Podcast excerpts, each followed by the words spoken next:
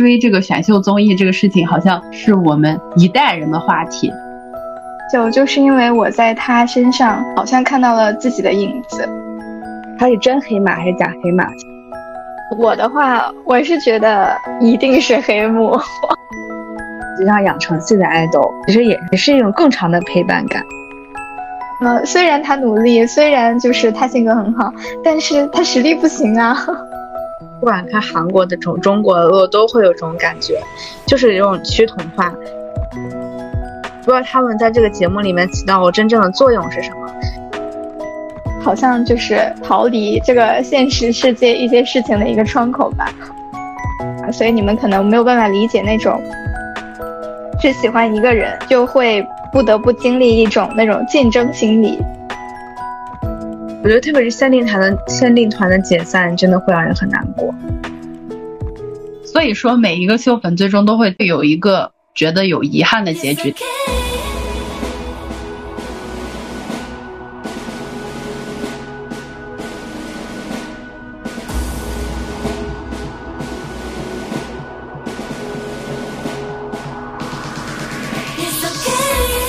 Hello，大家好，我是拉拉，我是 Yuki，欢迎回到我们的频道。那这一期呢，我们是有感而发，从那个 The Nine 演唱会想聊一下话选秀的话题。因为这次 The Nine 南京演唱会，好多人都去了，至少我身边有三个抢到票的人，他们都飞过去看演唱会，甚至他们都不是这个节目的粉丝，所以我看了之后觉得很感慨。追这个选秀综艺这个事情，好像是我们一代人的话题。所以我们这次就请到了我们的资深秀粉露来做客我们这一期的播客，想跟他聊一下关于这个话题的见解。Hello Hello，我是一直在追秀、一直在受伤的露露。这个自我介绍一看就是资深秀粉。没错，说到选秀这个话题，其实我不是特别的关注这些选秀节目。前几年我可能还看看，但是我近几年是基本上是没有看了。我自从偶练之后都没有再看了。我也是从偶练才开始接触比较多选秀，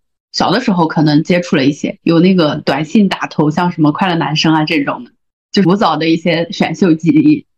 近几年比较流行的那种，就是也是从偶像练习生开始，因为他当时是一个非常大热的综艺。对。然后我有朋友特别追那个，他觉得拉着我一起看嘛，所以我算是从第一期就跟着他追到了最后一期，从第一期就有 One Pick 的选手，直到最后看着他。没成团，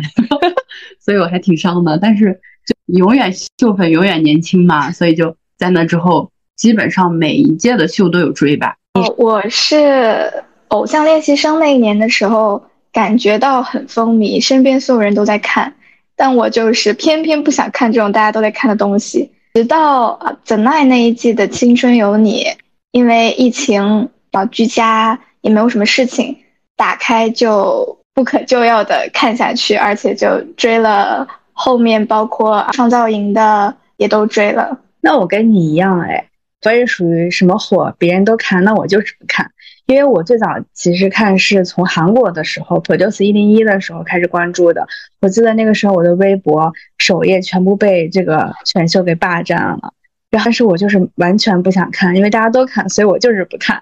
遇到 produce 二零二。男男生那一季嘛，我还是选还是这个心态，就死活我就是不看，我就是不追。我后面开始看是因为汪大万已经出道了，甚至他们已经快到解散的时候，我突然关注到这个团，因为他们那个时候真的很火嘛。然后我就有一个还蛮喜欢的一个成员，所以我就去考古看了他们之前的选秀节目，我就发现真的很好看，发现这个东西跟我想的不一样，我把他们想的太肤浅了，就还是挺好看的。后来我刚看完没多久，偶练就出来了。那个时候真的很火。我本来一开始也是那种我不想看他的心态，但是因为我朋友都有看，所以我跟他们吃饭的时候一起吃饭就会看，所以慢慢的就特别的关注这个节目。我甚至那个时候跟我朋友两个人在不同的地方，我俩都要一起打开视频一起看这个综艺节目。对我觉得那个时候真的都吸引力很大，而且我虽然没有花钱哈。但是也是每一期都要为我喜欢的选手投票的程度。刚刚大家都有说嘛，自己看选秀的这个经验，说有的人他是作为那种下饭剧来看的，有的人像你们你们几个，包括我自己，我们都是真情实感的在去追选秀。所以这个选秀对于自己来说，它的魅力到底在哪里呢？对我来说，我就是一个看热闹的人，对我就是属于那种没事干看一看，我没有特别真情实感的投入到某一位成员或是某一位秀人的身上。对我觉得露露应该有不不同的想法，因为她毕竟是一直在追这一些节目的。我感觉啊，因为我是从。The Nine 那一季《青春有你》入坑的嘛，我就不透露粉籍了。但是我当时有啊 One Pick 一个秀人，然后我觉得为什么我当时会不可救药的陷入选秀，就是因为我在他身上好像看到了自己的影子。这就很像就是心理学里说的投射效应，就说将一个人的生命价值和情感好物投射到其他人的身上。其实这算是一种认知障碍了，但是我觉得很多在追星或者追秀的人都是相似的心理吧。那我当时啊，看到那位秀人的时候，就感觉哇，就包括了解到他之前的一些经历啊、心路历程，就觉得非常不容易。尽管就是现实生活中，可能我的人生道路还有很多的困难呀，或者挫折呀，有很多的不确定。但是对于他来说，我就很希望他能够获得那个最终他想要的成绩，就仿佛我也有可能获得我的成绩一样，我就会有一种慰藉吧。所以当时就很拼命的在给他投票啊、买奶啊，然后推荐给身边的人。对，我记得，因为之前看你的时候，你好像就是有经常给我们推荐这一位秀人，但那一季我没有看，所以我没有任何的感觉。那季最火的应该就是虞书欣了，我记得，drama drama 的 title。对，因为从当时预告的时候，最火的就是虞书欣，其他的人其实我都不是特别的认识。其实我还挺喜欢虞书欣的，因为她戏嘛，我看了一段那个蔡敏敏，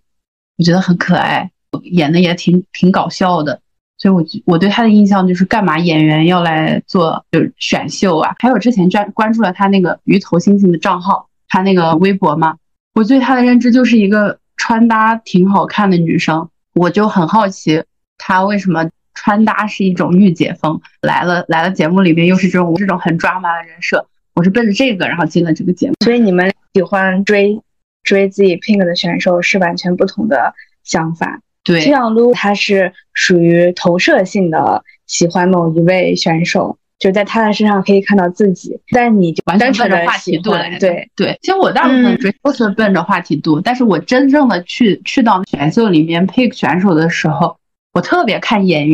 员。一个是我看这个人的颜值，因为本来大家都知道嘛，选秀你要出道成团的话，至少就是有一定的颜值。但颜值不是我的 one pick，我还会看就是这个人在哪一方面比较出彩一点。嗯呃，我第一眼就是大概看一下这些选手里面有没有颜值稍微 pick 一点的。然后就开始看出舞台。还有一个点，可能大家不会明确感受到，但我觉得就是追星，包括追选秀，也是其实每个人的一种自我表达的方式。因为你选择喜欢的那个人，其实代表的就是你最在意的啊个人特点或者是价值。比如说，就像前面说到了，像颜值啊这些，可能是你的啊有些人的首选。那我在看秀的时候，我就非常明确，我的首选一定是这个能这个人的唱跳能力一定要非常强，所以这可能也是代表了我们各自的一些对事物的认知啊、价值观的一些不同。对我是一开始，如果我是纯开始看一个我从来没有看过的节目的话，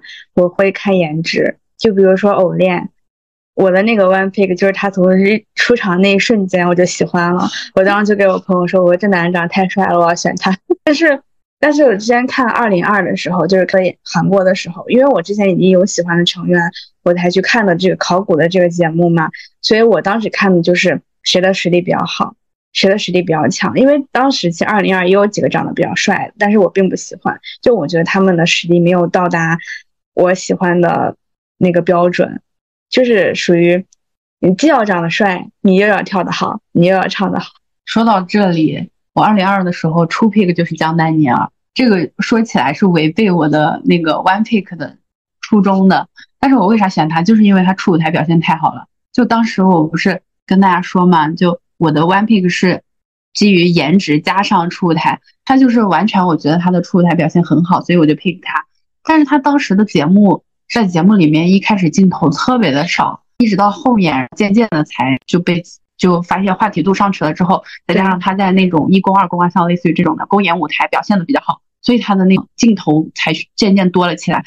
我在那一季看的特别的真情实感，因为他就是我非常 pick 的那个人，他一直拿到了一个必胜的剧本，从一开始的没有人认识他，只是角落里面的一个角色，到后面奋斗到真的站到了顶峰出道，所以那一期我看的特别的真情实感。但是这种的也有一个点，就是他是真黑马还是假黑马？像加丹尼尔，我觉得真黑马，就是他确实是有那个实力登顶的。但还有那种，就是他可能前期并没有什么镜头，很多人都不认识他，但他突然从某一个舞台一下子给火了，但他的实力可能还没有到达能出道的地位。但是可能就是因为他某个舞台被很多人喜欢了之后，他的人气度一下就上去了。就像偶练里面某一位成员就是，所以他当时出道的时候，其实争议度很大。因为其实我后面我还挺喜欢他的，我因为我觉得他就是很搞笑，实力也说不上特别强吧，也还也还不错，长得也还行。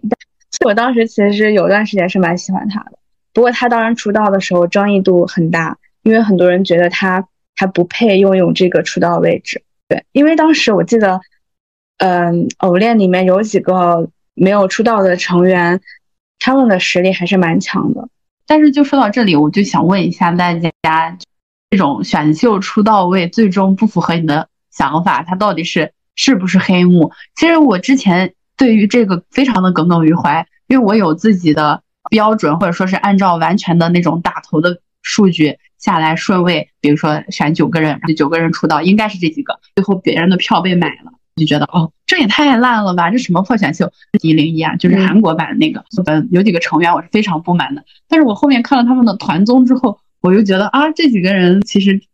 出道的话也挺好的。就是他们出道这组一个团队，觉果然是明智的选择啊！就人家的主办方也有自己的考量，比如说我我要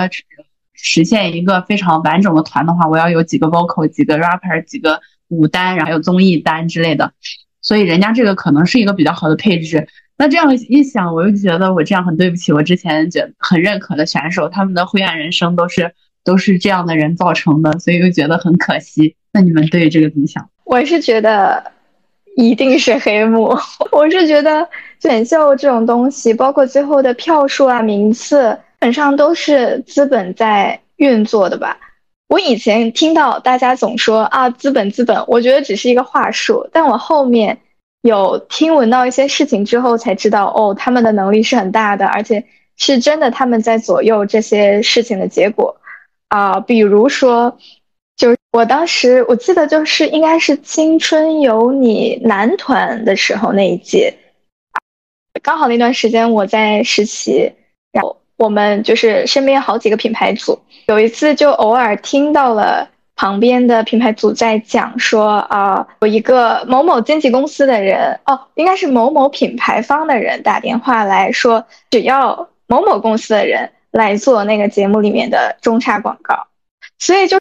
有的时候可能一些露出的机会啊什么的，真的就是资本在来决定的。或许规则里面也有说啊，你这个投票到多少多少。这个人就有机会啊出演什么广告，但其实最后可能还是有一些操作在的。再包括啊，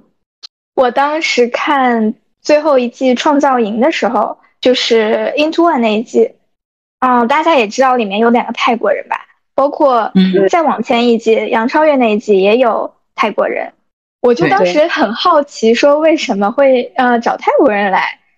然后去搜了一下，我才发现腾讯当时是有一个出海的计划，然后他们想要抢占东南亚的流媒体市场，因为在东南亚当时最大的流媒体应该还是 Netflix，他们就觉得啊自己有机会。然后一八年的时候办了杨超越那一届的创造营，二零一九年的时候就以 VTV 落地了泰国，然后二零二零年腾讯和泰国。啊，三台达成了独家战略合作，然后推出了 Into One 那一季的创造营。所以我当时看到 Into One 那一季的创造营有两个泰国人的时候，我就觉得这是肯定要高位出道的。其实对，虽然说他们两个人也都是非常有实力的选手，但是可能对其他人来说就会相对有那么一点点的不公平，因为他们就是这个比赛就变成了他们两个人之间的角逐，因为至少会二进一或者是二进二的，而且肯定有一个高位，所以哎，我觉得粉他们的人就会很安心。我感觉你这么说，我就像一个选秀傻白甜，因为我就是之前虽然有耳闻一些什么资本打头啊，或者是一些黑幕呀之类的，我也相信一定是有这个存在的，但是就是我还没有了解到有这么深的一层东西在。就韩国，我记得当时就有作假嘛，然后他们的 PD 还被抓进去坐了几年牢。对，然后国内也是肯定会有的，会用各种方式去做票呀，或者是让让谁进呀，让谁出，就包括。后面当时我刚刚说的那位成员，他出道，就是我也其实也在怀疑是不是靠了一些资本运作之类的。我觉得多多少少的肯定会有这几个公司之间的一些博弈，包括他们跟这个主办方之间的一些关系的战略合作啊之类的。反正我作为秀粉，我是蛮受伤的，因为他从最开始的时候，你像他们招商呀，各方面肯定就会有各公司去搞赞助嘛。他们赞助了之后，就可以操操控那镜头量啊，包括是那种他刚刚露露刚才说的那呃中插广告这这一方面的，所以就一开始的时候，他他会用镜头语言去引导你应该喜欢谁，还有包包括那种恶剪啊之类的。因为我看那个韩国版，它有很多恶剪的内容，甚至有成员为了避免恶剪，就每天戴不一样的那个手手手环颜色，为了避免这种情况。所以就是作为秀粉来讲。我们是真情实意的被为被这些人打动了，但是就他们背后的博弈，反正挺伤我的。Produce 二零二，我是考古去看的嘛，因为当时我知道我喜欢的成员他已经出道了，所以可能我我没有了在看节目的时候那种为他惊心动魄或者为他伤心为他开心的时刻了，就比起陪他一路走过来的粉丝来说，但是我当时喜欢那个成员，在最后的几期就被节目虐得很惨，就好比如说。要组队嘛，但是一直没有被组队的人就会不停的留局，他可能最后就要去一个他并不想去的一个队伍。嗯，我喜欢的这个成员，他其实实力很强，他是个 vocal，他实力非常的强，但是他就是一直被留局。我当时看他就特别的伤心，因为他本身的性格是一个很开朗，每天都笑嘻嘻的那种性格，就不是那种很很郁郁寡欢呀那种那种人。所以我当时看见他那个表情的变化的时候，其实我是非常心痛的。但是还好，我知道他已经出道了，所以我就没有被这个节目所影响我的那个心情。对，嗯，就像我当时追呃本奈那一季的时候，虽然我 pick 的人最后结果还算是蛮好的，但他当时节目出来的时候显示的那个票数跟啊实际大家投出的票数还是有很大差距的，我就还是觉得自己被骗了。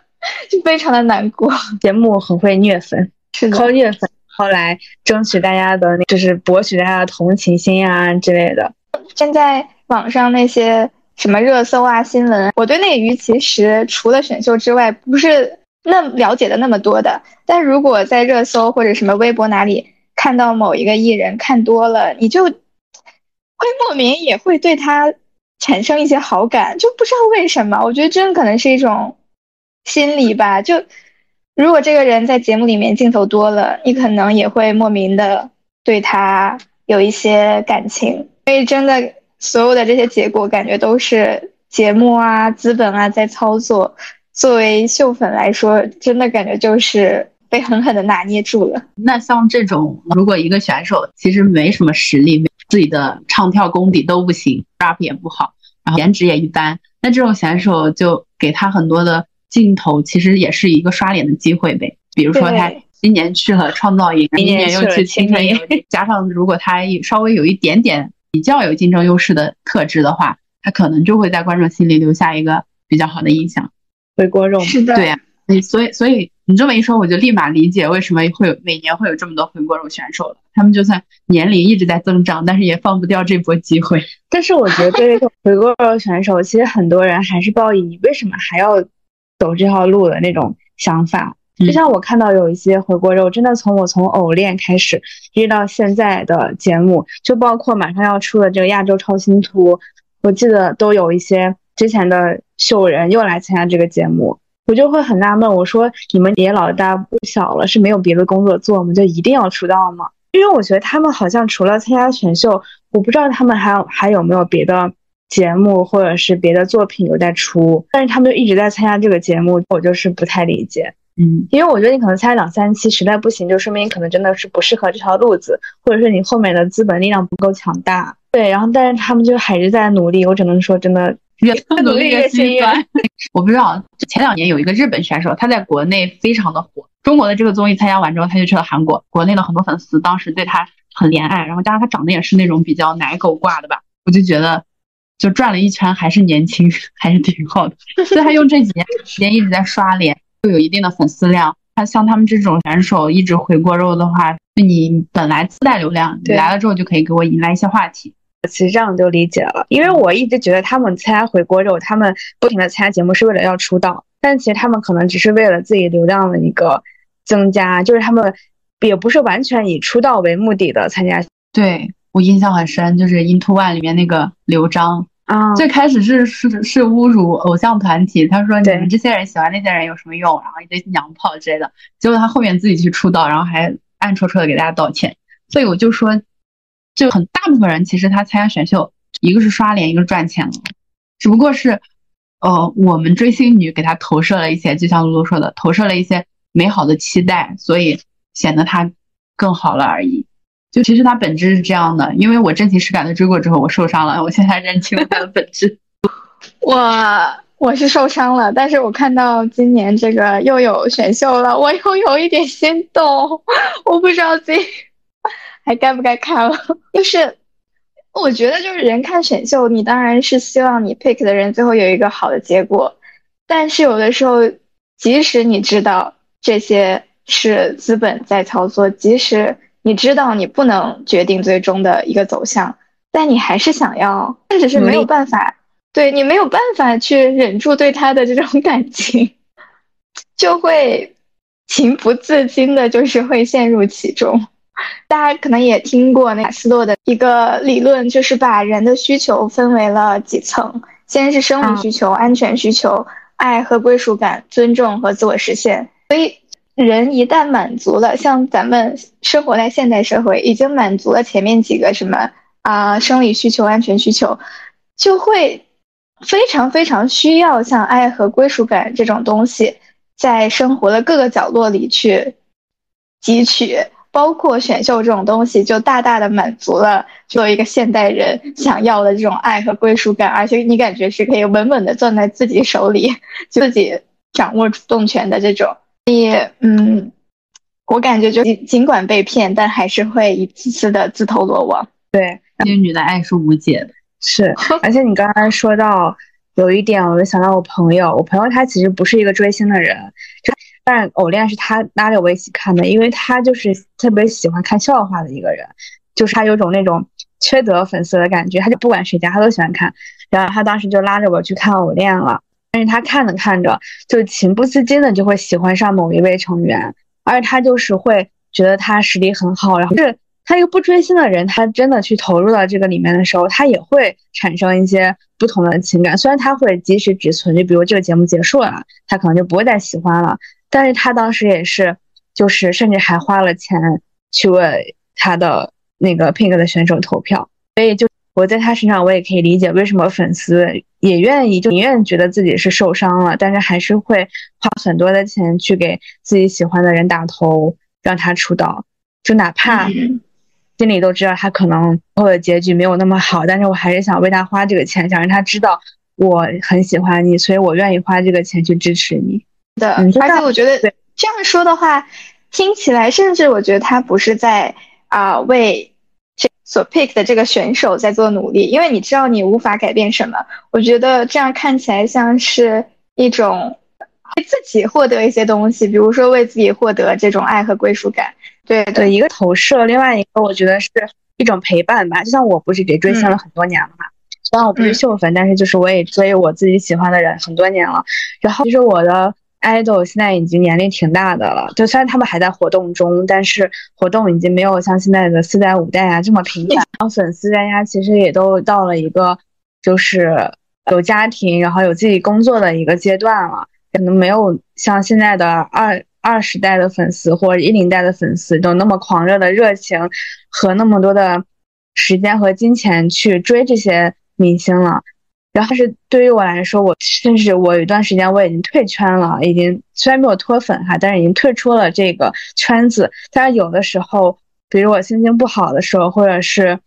有一段时间，我就会重新打开他们的综艺，或者是去去听他们以前的歌，对，怀念起以前追他们的时间，或者是用他们来宽慰现在的自己，就这种感觉。就你喜欢过的人和事，像是一个时间轴。对我偶尔翻开看一看，其实回忆的是自己那段岁月，对，更比比比起现在更加悠闲的、更加自由的、更加快乐的、更加有激情的阶段。有一个是回忆，一个是他们对我的一个陪伴。就可能，嗯，人解压的方式有很多种，但他们对我来说是一个很特别的一种。就像有的人追选秀、追一些人，其实可能也是这种感觉，陪着他一一路这么走过来，或者是，嗯，这他 pick 的这个秀人陪着他。走过这一段路，这样子，对，是的，这样我就想到了，就像养成系的爱豆，也是一种更长的陪伴感。嗯，我们还就之前的一些综艺节目，特别是啊选秀节目，特别是我记得之前看韩国的，会有年龄很小的秀人去参加，就才十几岁的秀人，还在上学的人去参加这个节目。张元英参加的时候就十三十五岁，偶练当时也有嘛，在上高中生的小孩去参加。我其实偶练的。人人我没有一直在关注，但是我记得前段时间我看小红书还是什么，我就刷到了那个明星，他现在已经是大学生了嘛，在读大学，有的粉丝就会去给他留言呀，或就感觉好像看着自己的儿子长大了，从高中生变成了一个就大学生的那种感觉。对，嗯，我我搞选秀是没有搞过养成系的，但是我就是因为。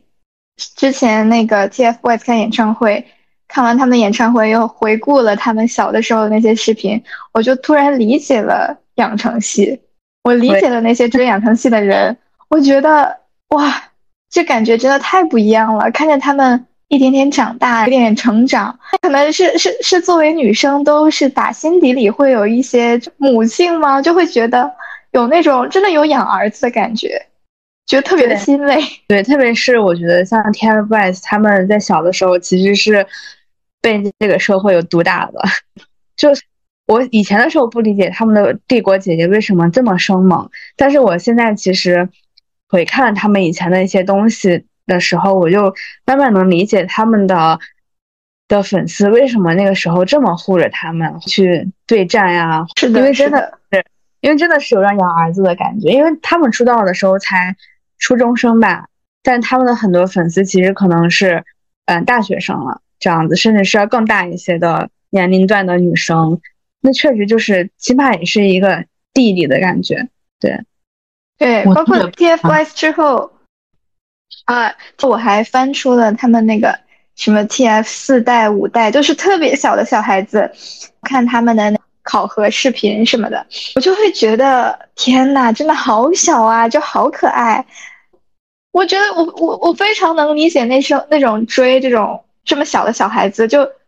会让人很想保护他，就因为你已经长大了，你知道这个世界的险恶，所以你很不想让他受到伤害。我觉得像是保护这些小小朋友，就很其实也是。感觉是在保护内心自己内心的小孩，对，哎，怎么办？又变成了一种情感投射。现在不是有很多喜欢当 idol 妈粉嘛？所以他当妈粉的人，他就他就希望我的孩子有那种保持童真，他一直是天真无邪的，他是单纯的，他是怀着自己的梦前进的，永远就不受社会毒害的。所以他们就有一种护犊子的心情。我觉得养成系的大部分的人可能就会这样子。所以，就之前很多人就难以接受 TFBOYS 为什么长大了，就对接受不了，因为在在大家陪伴他们的粉丝眼里，他们还是小孩子的样子。对，就不不只是粉丝了，我觉得我们都有这种想法。因为我嗯也是上大学的时候他们出道的吧，然后所以那个时候我觉得他们好小呀，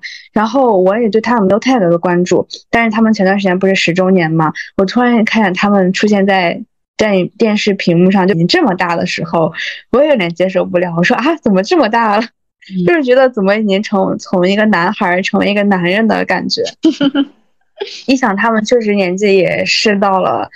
这二十三二十四，差不多这个年龄段吧，就真的已经是一个成熟的男人了。更主要的是，他们的脸颊肉啊，已经都消失了，婴儿肥没有了，人穿衣服各方面更加沉稳了，讲话的时候情商更高了，说话更滴水不漏了。有一种恍惚感，让大家有一种恍惚感。是，特别是他们三个人从小关系很好，长大之后也是因为资本呀各方面的呃利益冲突，所以不能像以前那样子那种氛围了。我觉得大家也会有一些落差感吧。对，我的话，我不喜欢搞养成系。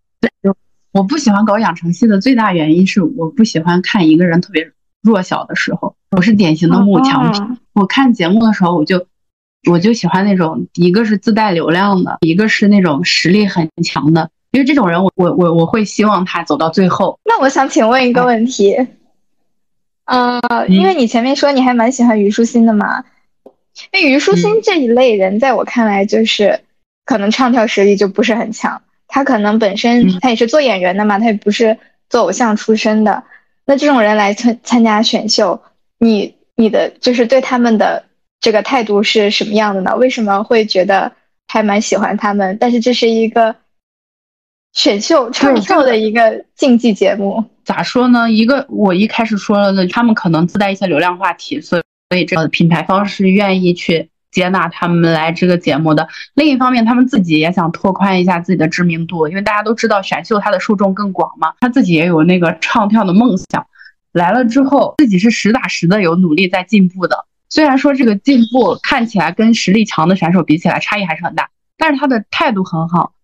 还有一个他的这这个我同意。对，一个是他的态度，一个是他的情绪，他特别能给大家一个正正向的反馈，包括是他给观众，还有是他给他的队友，还有他同期的那些呃节目里认识的朋友啊之类的。他是一个特别积极阳光的人，所以这种的朋友在一个团队当中，尤其是这种竞技节目当中。会会让人觉得有一种放松感，就是我好像累了半天了，我喝了一口冰镇可乐的感觉。因为我第一次看选秀就是看的《青春有你》虞书欣那一季，然后我也是个目不强皮，就是在看这些秀人的时候，我首先看的就是实力嘛。所以，我他们所有人在我心中的排名都是根据实力、唱跳实力来排序的。所以，虞书欣当时在我的心里根本没有位置。我当时还一度非常不能理解，就给虞书欣打头的人、支持虞书欣的人，因为我觉得，哎，这不是一个唱跳竞技节目吗？虽然他努力，虽然就是他性格很好，但是他实力不行啊。搞那时候，我我是直到可能节目结束之后，我现在再回看。我就觉得啊，其实所有的人，他不管是虞书欣好也好，还是杨超越也好，存在即合理。他存在有他支持的人，资本也喜欢，那就 OK 了。那我就只喜欢我喜欢的人就好了。他们可能也有很多其他，就是嗯，别人更欣赏的点，对受众，我就 OK，我就接受这个世界。我觉得选秀看选秀也是打破我认知和价值观的一个渠道。但是也让我看到了更多不同面和更多的观点，我觉得也蛮好的。对，就像我们一开始都我看加奈尼尔那一集的时候，我跟你一样的感觉，我就觉得有有些那种，比如说综艺咖，为什么一定那么多人投他然后出道？我就后面我就也想到了，就可能每一个人吸引别人的点不一样。这虽然是一个唱跳节目，但是它最终成团的人还是由观众来选择的。那我们以唱跳为基准，不一定别人的标准就是这样。说到这个，我就想到我当看偶练的时候，有一个秀人，他就是走的特别努力的路线，因为他不是开始有分 A 班到 F 班嘛，然后他当然就是 F 班的。然后开始的时候，他特别的努力在 F 班，我当时都被他感动到了。但是他后面就慢慢的变得让人觉得。不理解，就是有点儿，嗯，好像也不是摆烂吧，反正就是让人不理解。包括他现在出道了之后，他在团里所做的一些行为，也是让人一种不理解，就不知道你为什么要在这里干这个事情，就好像他被全世界欺负了那种感觉一样。卖惨人设，对，就反正我是特别不喜欢卖惨，因为我觉得选秀的时候就经常会出现一些卖惨，然后来虐粉，然后就是这种的情节嘛。我就很不喜欢，脑子里比如会因为什么卖惨呢？我怎么还一个都想不起来？举个例子，就我我之前有看过因为家庭背景卖惨的，就说家里面条件各种不好呀，然后爸妈怎么怎么各种不好，然后还有什么，然后或者是就是努力了很多年都没有站上舞台过，反正就是很多种背景吧都有。但有的人就会觉得这是他自己身上的一个话题，哦但是他会刻意的去对去去突突凸我觉得是显这一点。对对对，我就特别不喜欢这种。我每次看到这种，我就我就跳过。哦，我懂，嗯我懂这种。而且他，你说的这个让我联想到一个人，但是我现在就不说是谁了啊。然后他就是一直在那边讲，就别人对我不好。就我一开始我的实力是够够够 A 班的，但是他把我给拖累了，然后我进了这个 F 班。然后进了 F 班之后，我要带领大家努力，还有那种拖后腿的人。然后到后面的节目中，就是每一次都是团队对我不好，谁对我不好，谁对我不好，导致我一开始还挺心疼他的，后面我就觉得怎么你到哪儿是哪儿有问题？你是衰神是吧？对，有有的人其实就是会拿这种东西制造一些话题，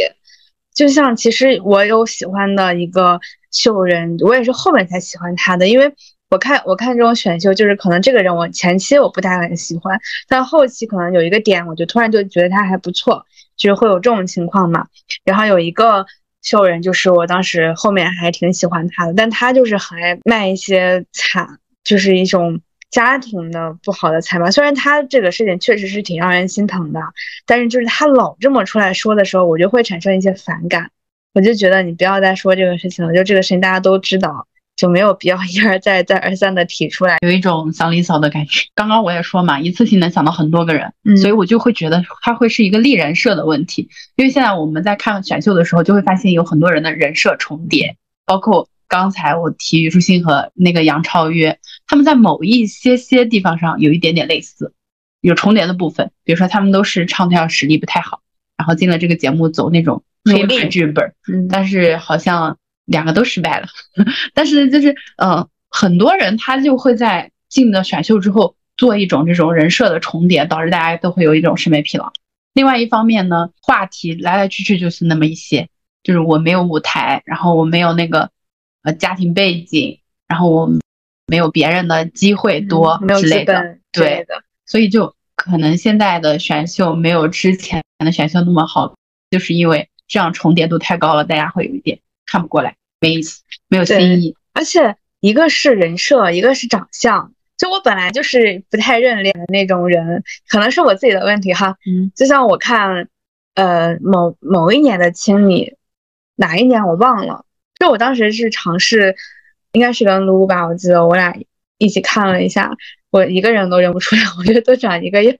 就是我感觉大家好像没有什么特点。我觉得另外一方面也可能跟我们平常接触的这个圈子有关系。比如说，你可能追韩圈多一点，我看的可能就是内娱的选秀多一点。所以啊、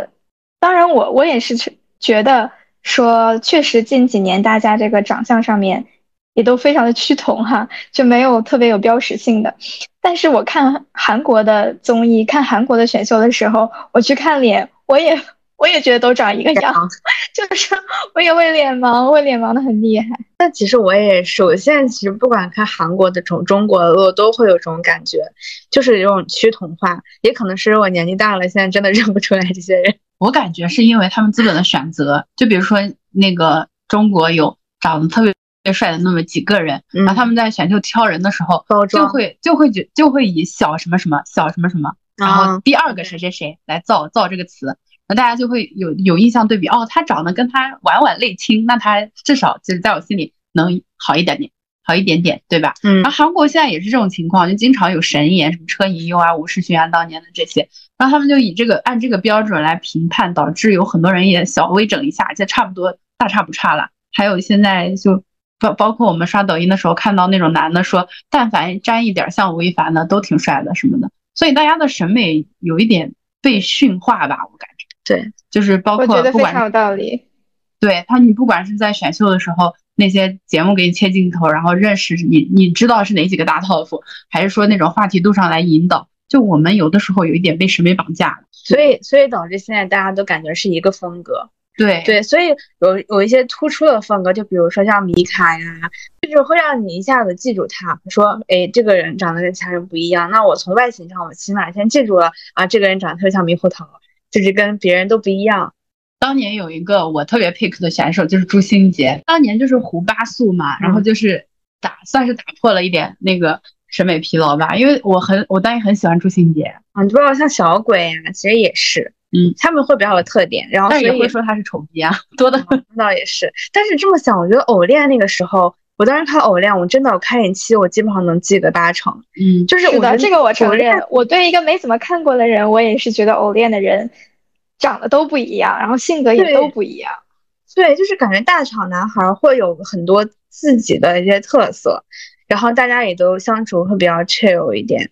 然后每个人就是感觉，包括他们现在有的人应该关系都还挺不错的，嗯，就包括像大厂大厂男孩和那个黄黄黄明昊他们关系都挺。对，就是因为他们几个本来就是乐华的嘛，所以嗯关系也比较好。而且他们大厂的人到现在，我觉得都还挺活跃的。嗯，包括很多人，我觉我觉得偶练真的是，就是我我国选秀的之最。浓墨重彩的一笔。对，的就到现在，很多人听见《A A》这首歌，或者是怎么着，大家都会怀念起当时的一个时光。嗯，嗯，这个我觉得一个节目它刚出的时候是最有创造力的时候，对，所以它它是那种多元化碰撞的。然后到了后面的几季就开始复制粘贴，对包括它的剧本，包括它的流程，包括它招人的一些城市化的东西，所以后面就没有新意了。包括其实偶恋它是刚出来的时候，很多人也在骂。我当时不看偶恋，也有一个原因，是因为都说它是抄袭 Produce 一零一，包括嘉宾啊，像张艺兴也是，大家很多会质疑，那你是不是真的适合当这个偶恋的这个导师导师 PD 对，对他是 PD，还不是普通的导师。包括像程潇呀，然后他们，大家周周周杰琼，大家也会在质疑啊，你你能当导师，就这种感觉。所以很多人就会带着这个疑问去看。我一开始其实不想看，也是因为我不想看他们，所以我才没有看当时的偶恋。但是后来还是去，就是陷入了其中。觉得他们也是有实力的，毕竟在韩国混了这么多年，就像周杰琼啊，他在一零一也是出道了嘛，嗯，所以还是有一些实力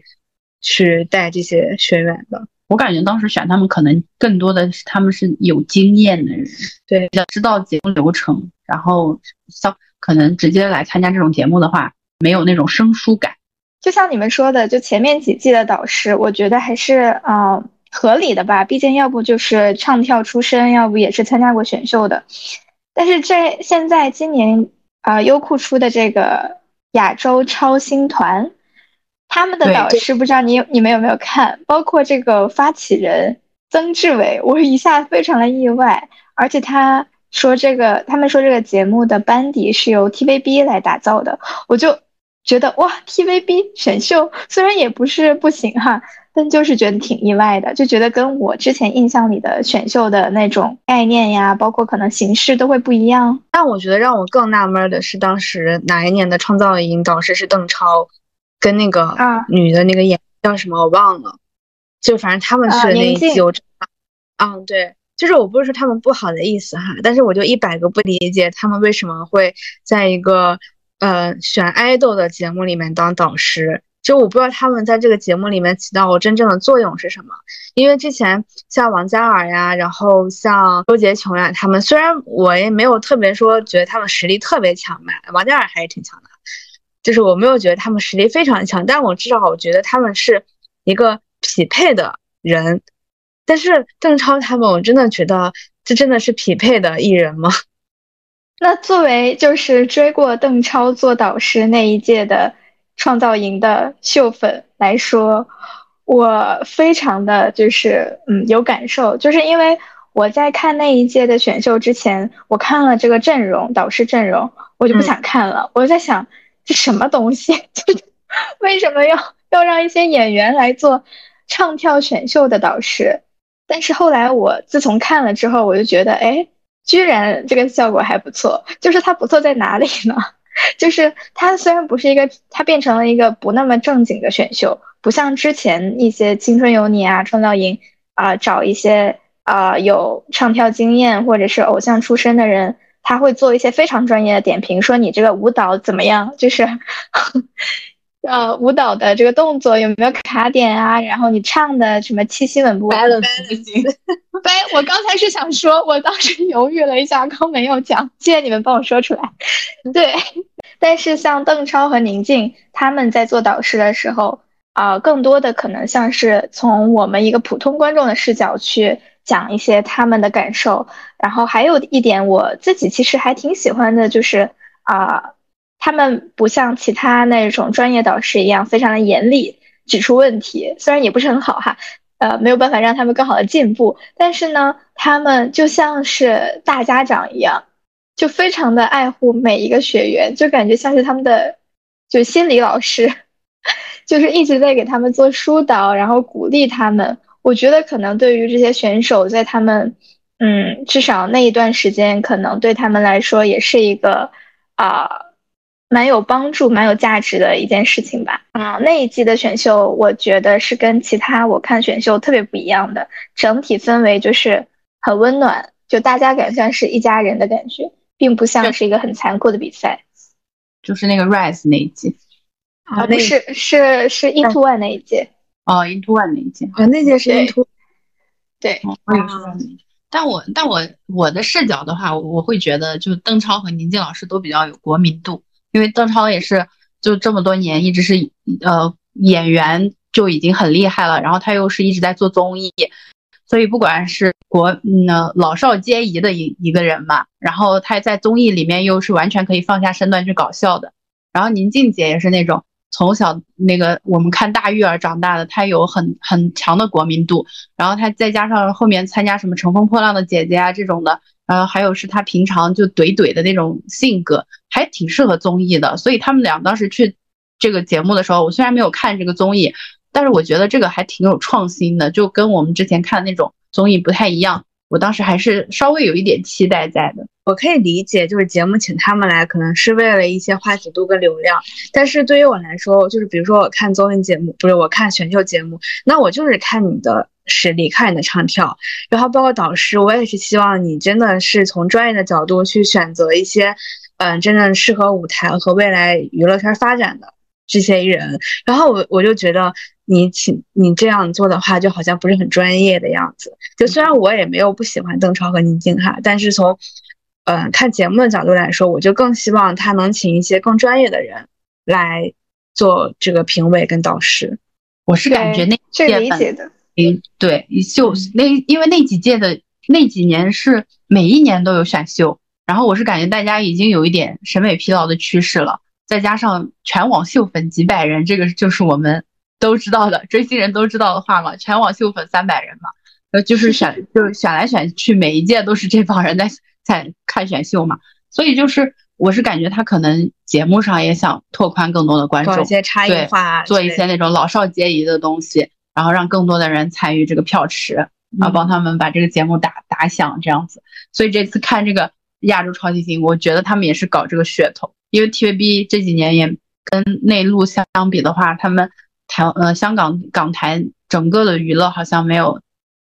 那大陆这么好嘛，所以他们搞 曾志伟搞个噱头也是不错的。就是我看润的时候，我我心里是觉得啊，他是可以的，就是他在我眼里是可以成为一个导师，特别是一个 PD 这种位置的人，因为他在韩国有自己开公司嘛，我记得是我自己的公司，然后有在做一些团体之类的，我觉得他是就是配得上这个位置，对，不仅是唱跳制作人、唱跳歌手出身，而且现在还做制作人。再加上我觉得他真的是一个很敬业的 idol，嗯，就几十年很有 idol 德，对他的那个身材保持的很好，而且嗯，也是一个非常非常激情满满回馈粉丝的这种 idol。对，我对一个不追那个啊韩圈的人来说，我不是很了解 Rain，但是我一听这个名字就是很厉害的一个人，所以他来做导师也好，还是什么发起人也好，我觉得都是完全配位的。但是像其他有些没有听过名字的人，或者完全跟选秀跟唱跳没关系的人，我就会有很多的疑问。对，但其实这次感觉也还好，像朱正也还好，这次也是个结合。是的，对，对，就还还 OK。像刚才说的邓超那种的，我是真的不太理解。而且我是属于那种，就像有的人，嗯，比如说像你，就会好奇他们在这个节目中会是一个什么形象，你会去看这个节目。但是我不一样，我是觉得我很纳闷，你为什么在这个里，我就不会去看这个节目了，我就会对这个节目保持一种放弃的心态。所以接下来，如果除了这个超星超星团，还有其他的选秀，大家还会追吗？因为本来我就不是一个特别追选秀的人嘛，像这几年我除了偶练，我一个都没追过。就从从那个虞书欣那一届，我就没有再追过了。对，然后我就是属于微博上刷一刷，小红书上刷一刷，凑凑热闹。如果我真的看到了，我觉得还不错的话，我可能会点进去看两眼。嗯，但应该不会去真情实感的追这个节目。露露呢？我前面也说过，就是我。自从看到这个节目的预告出来，我就已经在犹豫要不要看了。虽然说之前已经一次次的被选秀伤害，但是有新的选秀出来的时候，还是有一种想看的冲动。呃，还有一个原因呢，就是我看这个这一届这个选秀的阵容啊，就选手阵容的时候，看到了一个熟悉的面孔。当我还在是在别的节目里面看到的一个啊。我觉得还蛮有实力的选手，所以我会有一点想要看看他之后怎么发展的这种期待。哦，也是，就是我之前偶练里面，我虽然没有特别追过谁吧，但是如果有看到熟悉的回锅肉的练习生，然后去参加了别的节目的时候，我可能也会好奇去看一下，那他今年的表现怎么样？这样，但虽然我最终也没有看哈，但是就会好奇。嗯，会追一下这个节目进对，那我现在的话，我感觉我没有太大的精力去追选秀了。追选秀，一个是要跟全程，我又是那种特别喜欢被剧透的人，所以对于未知的结结果，我一直跟我会很焦灼。然后这是第一个，第二个是我觉得现在 pick 选手的话有一点心累，就大部分的人都是比之前的那些参赛选手来说，他们的经验丰富多了。而他们了解的规则太多了，有一点老油条的感觉，所以这种对于这种选手，我自身是比较排斥的。所以后面有选秀，我可能大大概率是不会再追了。挺好的，少受点伤害。我也觉得，而且如果你真的真情实感投入在里面，因为我我是哈，就我不说别人，如果我真情实感投入到一个特别这种选秀节目的话，我真的会控制不住他的大头。嗯，因为就像我追星一样，我在很热烈的时候，我也会花很多的钱。但我现在就是理智的考虑，我是不想为这些东西去花费任何的精力的，特别是金钱。我我跟你一样，就是一旦去看的话，就没有办法不真情实感的去投票的人。嗯嗯，但是我觉得另外一方另外一方面，可能选秀对我来说也是，好像就是。逃离这个现实世界一些事情的一个窗口吧。我记得当时我看那个创造营的时候嘛，我刚好是那一年在实习，然后每天都就觉得还蛮有压力的，也很忙很累。但是因为有节目的存在，就让我每天都有了期待，所以我现在在回忆起那段时间，都感觉还挺快乐。对你说的这个，我也我也想到，我在偶练的时候也是。那个时候在上学嘛，然后每天其实就是赶 due 呀，或者考试，其实是挺烦人的。然后，但是我那个时候真的每一周最大的期待就是跟我们朋友他们一起看选秀，特别是我记得总决赛的时候，我跟我几个朋友。就大家其实都不是追星的人，但是大家都是为了就是在一起聊天、一起玩，所以去看了这个节目。然后总决赛，特别是后面几期的时候，我们就经常会一起相聚在某一个人的家，然后一起吃饭、一起看节目，然后去讨论。就是感觉那一段时光，特别是为了看这个节目，大家聚在一起的时间，就觉得很快乐，也很宝贵。是这样子的。说到最后呢，我想问一下，你们当时在追选秀的时候，是会有 one pick 还是？会博爱的爱很多人，我是博爱，我也是，因为我我其实也不算博爱吧，我属于就是一期换一个，就比如说在这在这一轮中，嗯，这个人我觉得很不错，我就会很喜欢他，但是可能过了下一轮的时候，我就是又觉得这个人也很不错，我又开始追另外一个人，然后甚至会把。前面几期关有关于他的，就是我忽视掉的一些情节，再去过一遍这样子。但是其实最终的时候，我还是只会喜欢，就是某一个人，就是其他人我也觉得啊好感，很有好感，或者是觉得他还不错。或者是第二个 pick，但是我最终就比如投票的时候，其实我只会给一个人投票。但是会有那种，就是比如说这个人，我觉得我很有好感，但是他的票数很低，那这一轮的话，我就会给他投票，我就会放弃我的那个 one pick，就看谁票低，我给谁投。哦，为了把他们都顶上去。对我的话，我是有自己的标准，就是我在一开始出那个一选手表的时候，我就会看一眼这些 pick 几个，然后大概有几个觉得一看看一看就有眼缘的，然后我先大概记下来，然后就是看初舞台，初舞台如果这几个人。表现也很好，或者是有其他表现觉得很抓人、抓眼的，然后我就会 pick 几个，然后再随着节目里面看看他们的表现啊各方面，但基本上最多也就两三个，嗯，不会说太多。我一般都集中在两三个，而且我发现我的眼光就集中在那种茶位边缘，就是他要么他快要出道了，但是他出不了道这种类型的，还有好惨呀，怎么这么惨？对啊，所以我就不喜欢就真情实感的追追选秀，就我真的会被伤害到。然后这种人我 pick 了好几个，然后还有一天哪，那你也太惨了，老是这种人，然后每次就是你的整个心悬在那边，然后就在在盯着他到底能不能出道，然后还要还有要么就是 pick 一个木墙皮，就是前三里面找一个稳的，就老是会 pick 到这种选手，就一个稳的，然后一个卡卡位出不了道的，特别难受。但是我喜欢，那我能理解你为什么。之后不想看选秀了。如果如果每次 pick 到是那样的结果，我可能也不想看了。我就是可能因为我之前的战绩还算不错，就我每次 pick 的人都还，嗯，高位出道了。对，所以，我我我我的话就是会，嗯，会一直会有一个 one pick 的。所以你们对你们可能都是博爱嘛，所以你们可能没有办法理解那种只喜欢一个人都会。不得不经历一种那种竞争心理，就会觉得有一些人是会让你有危机感，然后你就会对他们有一些比较负面的看法。但是，一旦选秀结束了，我在回看的时候，我会觉得是大家都是都很好啊，每个妹妹都很好，啊这种感觉。对，是会有这样的心态，因为在比赛中的时候，你的目的还是想让你喜欢的人出道嘛，所以你自然而然会对其他的。因为他们毕竟是竞争关系，你会对其他人有那种敌意呀之类的。所以你们也会的吗？哦，你们博爱粉也会的哈。对，就是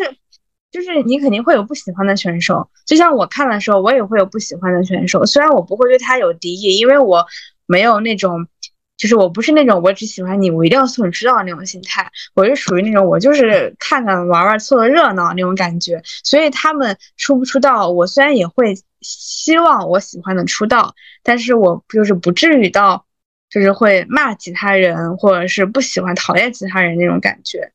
就是没有到一个在我心里他们有特别大的竞争关系、我敌意的那种状态。那你们完全不了解我这种卡位粉的感受，就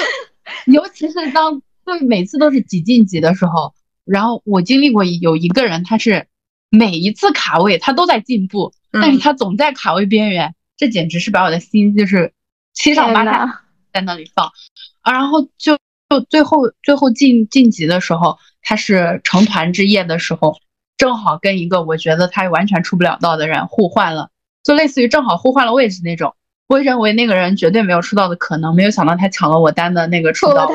我整个人崩溃。出道位导致现在看见这个人，我还是很讨厌他。我完全理解，但是我的话，我。我属于你们俩中间，就像露他 pick 的就是高高位出道嘛，然后你 pick 的就是那种，呃卡位的，但是我一直喜欢的是那种六七名的，就他他永远他他不去竞争那种特别高的层次，就他也到不了那个那个层次，但是他也一直是在出道位里面，就他没有他没有特别下来过。就可能有一一次嘛，两次可能没有在出道位里面，但是基本上他是稳的。就是你觉得他一定能出道，只是他的名次名名次不会很高。嗯，然后所以我追这种的话，我心里会很佛系。就是我觉得他一定会出道，而且他也不用考虑他有什么高位低位的，因为他肯定是低位，但是他一定能出道，而且他不是那种卡位的，就属于那种中间对保守型中间的名次的秀人。嗯。那你这样看选秀，你就没什么压力了，也挺好的。对，就是没有任何压力，所以我就是我也能理解，呃，那些就是昨天投票啊、打头的那些那些秀粉，但是我就是完全不懂他们的心态，因为我没有经历过。看来还是大家 pick 的人的位置决定的。嗯，对。但是像我赛后就是也没有再关注他们了，可能就是少了当时追他们那种很热烈的感觉吧。所以是的，这也是我想问的，就是你们赛后还会关注他们吗？你们当时喜欢的选手？偶练是因为我当时真的全程在追，所以偶练结束之后，嗯，像 percent 的一些综艺呀，我其实也也会去点开去看，或者是他们后面的一些衍生的一些综艺节目，就可能不是全团的，但是至少有几个人一起去参加的某一个节目，我也会去点进去看一下，去追一下，但是不会就是像追 idol 那种感觉，去跟他们的行程这样子，我不会到这个程度。我是看情况哎，因为我像那种卡位没出道，我觉得特别的不满、气不愤的那种感觉的，我就会关注一下他的后续。我我追的那个是一个韩团的，因为他当时是那个 Produce 出道的，然后我就不说是几零几了。他就是那个没出道，但是他自己又很漂亮，然后当时话题度又很高，然后他没出道，我觉得特别的遗憾，因为他被做票了，很明显嘛。那我就一直在关注他的 Instagram，然后看他后面是什么行程安排，然后发现他发展的没有团内的那个坐票咖好，我真的很痛苦，我很很遗憾，我就为他的人生觉得很不满。然后他后面自己还做了 YouTube 账号，我觉得啊，终于好起来了，你就是你值得更好的。但是你又觉得就被换票，就换他票的那个人，现在过的人生是那种非常令人瞩目的，我真的每次看见他我就很痛恨。但是天呐，我现在感同身受了。对，但是像我 pick 的那种前几名的出道的，然后他出道了之后，我反而会觉得没有惊喜，因为他出道了，他的后续节目我也会看，但是他本来就是配得上那种实力的人，嗯，他的实力就配得上他的位置，然后他值得过这样闪闪发光的人生。我觉得他是一个闪闪发光的大明星，我远远的看着他就够了，我会觉得很安心，就是那种妈粉心理，你得到了你属于你的位置，你发展的很好，我为你骄傲，这种感觉。但真的卡位的那个人是我永远的遗憾。就是我真的是节目结束就结束了，我就不会再去多的关注他们了。而且像我关注，也只是关注刚出道的 n e p e r s o n 他们几个人嘛。而且我没有单独去关注我喜欢的那个人，我是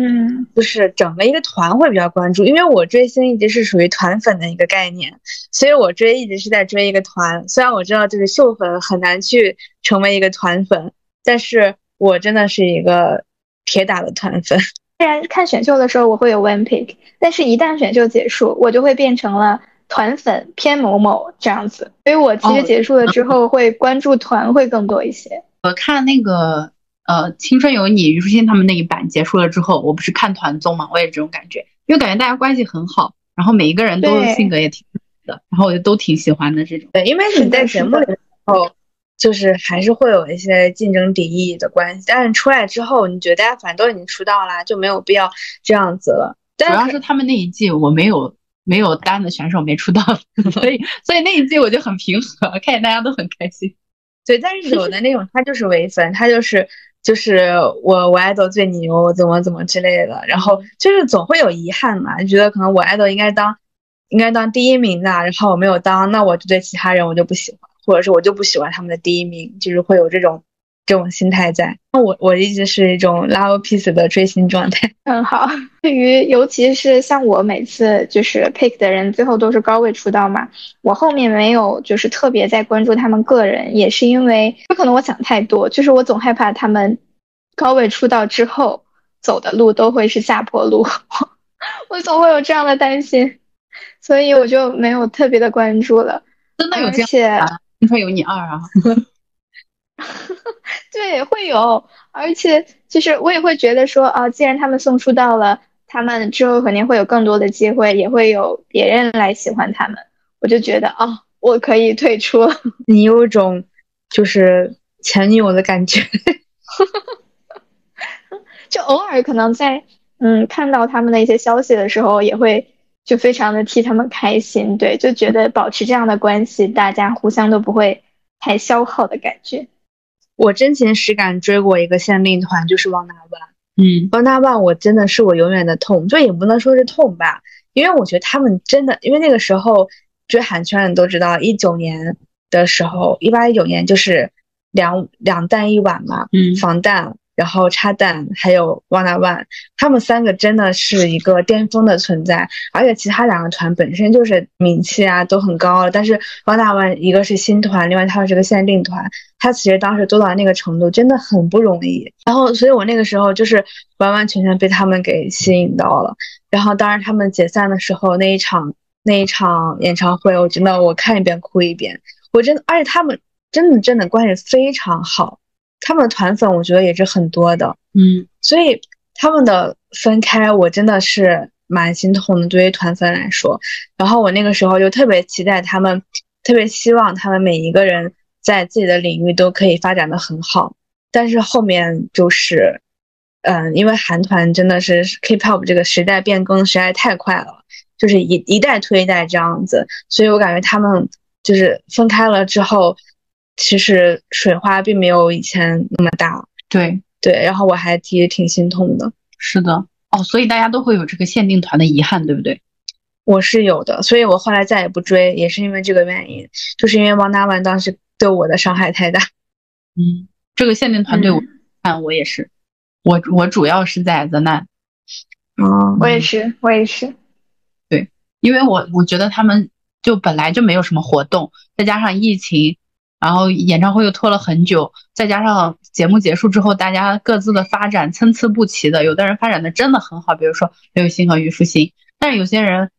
就是一开始他的机会就夭折了。比如说预言，我真的很喜欢他，但是他就是